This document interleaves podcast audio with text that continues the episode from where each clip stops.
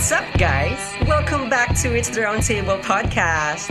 I am your host, I am Brian Bonnie. Ayos ba dyan? This podcast is your perfect partner balancing work and life one episode at a time. Join me as we navigate adulting. Sometimes growing up sucks, but we love it. Hey, it's to another episode of It's the Roundtable podcast. Hi, Katables! Soft adventures.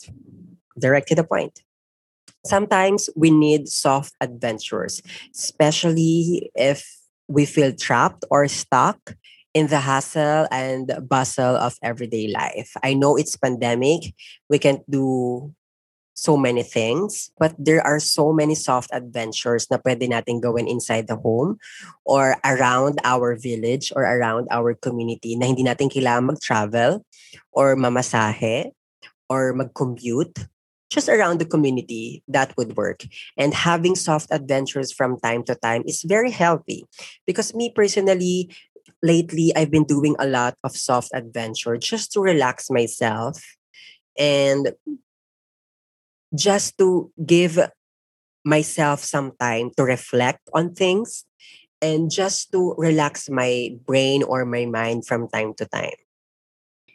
So soft adventures, it don't need specific skills or experience to do it, right? This is are not adventure skills compared to hard adventures, which are expensive, physically challenging, um, and everything.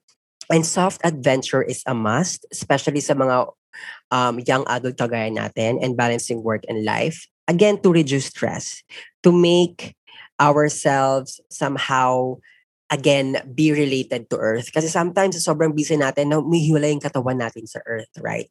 So having soft adventure can sometimes remind ourselves that we're still part of the universe.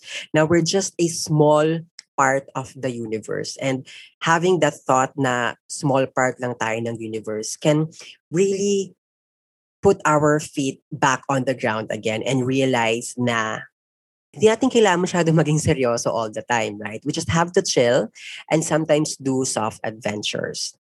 One of my favorite effects of doing soft adventure is that it's it's uplifting your soul. It's uplifting to the sense na you're happy after doing that.